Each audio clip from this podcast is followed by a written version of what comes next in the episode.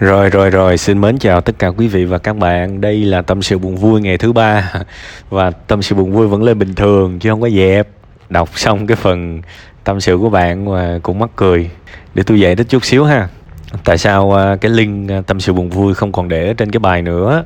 Tại vì Facebook nó nó hành tụi tôi quá các bạn ơi. Có những cái giai đoạn các bạn để ý nha. Những cái phần comment tâm sự của thành viên group á, Facebook nó ẩn hết. Facebook nó ẩn hết các bạn. Mà các bạn tưởng tượng nhiều bạn á, viết những cái phần mà phản hồi lại trong tâm sự buồn vui á, viết mấy trăm chữ luôn, bao nhiêu tâm huyết, viết xong Facebook nó ẩn. Mình cũng bực bội chứ các bạn.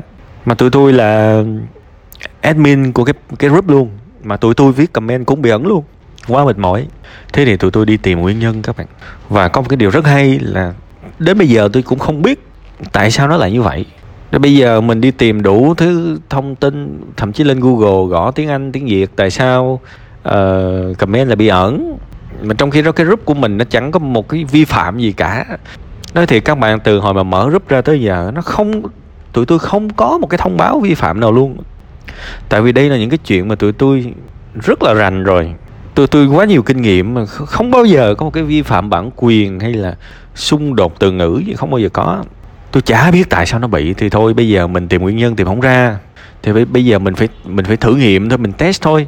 Thì bây giờ thử nghiệm nhiều cách thì cũng hên trời thương các bạn. Tôi mới nói với cái bạn trợ lý của mình, bạn trợ lý phụ trách uh, post bài đồ trên tâm sự buồn vui, tôi nói thôi giờ anh anh thử uh, gọi là là đừng có để cái link, đừng để link. Bây giờ bỏ xuống uh, ở dưới xem sao. Công nhận hay thiệt các bạn. Hay thiệt, trời thương. Bây giờ cái bài ở trên đó, không còn để cái link tâm sự buồn vui nữa, chỉ để cái link trả trả lời thôi. Trước đây là nó có hai cái đường link các bạn. Trong cái bài nó có hai cái đường link, một cái đường link là audio, một cái đường link là gửi tâm sự buồn vui, đúng không? Thậm chí có tới ba bốn đường link lận, tại vì tụi tôi làm hai ba phiên bản để các bạn gửi form luôn mà.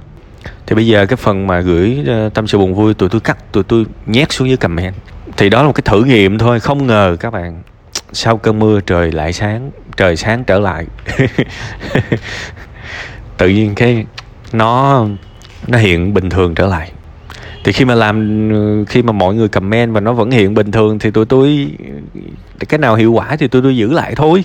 Thế thì từ cái cái dạo đó trở đi thì tất cả các bài sau này là ở trên cái phần bài viết chính á, là nó chỉ có cái nội dung bài viết và cái đường link nghe audio thôi. Còn ở dưới cái comment á, tụi tôi mới viết thêm một cái comment nữa là ghi cái địa chỉ để các bạn có thể gửi tâm sự buồn vui và chương trình vẫn duy trì bình thường ha. À, cái group nó dở cái là mình không thể nào mà ghim cái comment lên được. Phải chia như trên Facebook, ủa phải chia như trên YouTube. Mình ghim được thì mọi người dễ đọc. Còn đằng này nhiều khi mình post mà mọi người không thấy, mọi người phải kéo tới kéo lui nhiều lần thì mọi người mới thấy được. Nhưng mà thôi không sao, tại vì thực ra nếu ai mà muốn kiếm thì sẽ kiếm ra thôi, nằm vòng vòng như đó thôi mà ha. Giờ mình quay trở lại với câu chuyện của bạn. À, thứ nhất là về cái việc mà buông bỏ những cái sự bực dọc khi mình làm một cái điều gì đó. Đó, còn nhỏ mà nghĩ được như vậy là rất hay á. Nhưng mà để tôi bổ sung thêm cho các bạn, đôi khi buông bỏ là nó còn chưa đủ, mà mình phải biết đặt cái dấu chấm hết cho những thứ đã hết, để mình dừng những hy vọng, dừng những ấm ức, dừng những sự khó chịu về cái việc đó. Bây giờ mình bây giờ mình thi rớt cái ngành A đúng không? Bắt đầu mình qua mình làm cái ngành B, học ngành B, mình buông bỏ những cái nuối tiếc về ngành A là một chuyện, nhưng mà thực ra nếu được hãy đặt một dấu chấm hết cho nó. Chuyện đó đã xong rồi và tôi nghĩ rằng nó đã kết thúc. Mình phải có cái tâm thế đó, mình phải xong với chuyện cũ rồi thì mình mới có thể bước qua và đi đến chuyện mới. Đó là một cái thái độ sống rất quan trọng để chúng ta có thể hồi phục và thậm chí là phát triển từ những cái nỗi đau. Tôi lấy một cái ví dụ khác hơn chút xíu, ví dụ các bạn thất tình đi. Các bạn dừng lại một cái mối quan hệ với một người nào đó mà các bạn thực sự thương yêu. Thì những người mà vượt qua nó chậm nhất là những người không biết đặt dấu chấm cho một mối quan hệ đã kết thúc. Tại vì á, đợt tôi nghe ai nói câu này mà tôi tôi thấy hay thiệt. Nó nó nó rất là hiển nhiên mà tại sao tôi không nghĩ ra sớm. đương nhiên là ai cũng hiểu chuyện này, nhưng mà gọi tên nó mà ai gọi được thì người đó quá giỏi. Họ nói là trong tình yêu á, yêu nhau á, thì cần hai người đồng ý, nhưng mà chia tay á, chỉ cần một người thôi. Thế thì cái người còn lại, cái người không đồng ý chia tay, họ cũng phải chịu mà. Và họ sẽ rất là khó để vượt qua những cái nỗi đau, vì họ lúc nào cũng sẽ hy vọng một cái sự quay lại. Trong khi đó tận sâu bên trong họ biết it's over, chuyện xong rồi. Thế thì bây giờ bên cạnh việc mình buông, mình mình không nhung nhớ, mình không cố gắng với mối quan hệ đó nữa, tại vì người ta bỏ mình đi rồi, thì nó vẫn có một cái chuyện nữa. Đó là gì? Phải biết đặt dấu chấm cho những thứ đã hết. Cái dấu chấm nó rất quan trọng các bạn. Ngày nào chúng ta còn hy vọng với những chuyện cũ thì cái mới của mình nó sẽ bị ảnh hưởng. Các bạn hiểu không? Và chúng ta sẽ vô cùng chậm chạp trong cái sự phát triển. Rất nhiều người, và tôi cũng đã từng biết, và cái ví dụ này tôi đã từng lấy trong hai tập Tri Kỷ Cảm Xúc. Một lần tôi lấy ở Tâm Sự Kinh Doanh, và một lần tôi lấy ở Tri Kỷ Cảm Xúc, về một người mà tôi quen biết.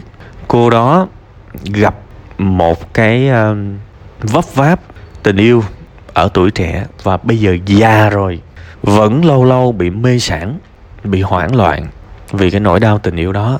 Nó rất khủng khiếp các bạn. Một cái dấu chấm là rất cần thiết với chúng ta trong cuộc sống này. Và tôi hy vọng là các bạn sẽ phân ra được nhiều cái công dụng hơn của dấu chấm trong rất nhiều trường hợp. Trong rất nhiều trường hợp ha. Cái cái này bữa nào nói sâu hơn chút xíu. Giờ nói chơi chơi vậy thôi. Quay trở lại với người bạn của tôi. Tôi nghĩ rằng bạn rất là đáng yêu, bạn rất là dễ mến, và hãy luôn giữ cái tinh thần này, đừng có thay đổi. Có thể sau này mình sẽ thông minh hơn, mình sẽ lọc lõi hơn, mình sẽ luồn lách hơn với cuộc đời này, nhưng cái tinh thần này hãy cứ vẫn như thế. Chúng ta vẫn vừa có thể thành công, vừa có thể hạnh phúc.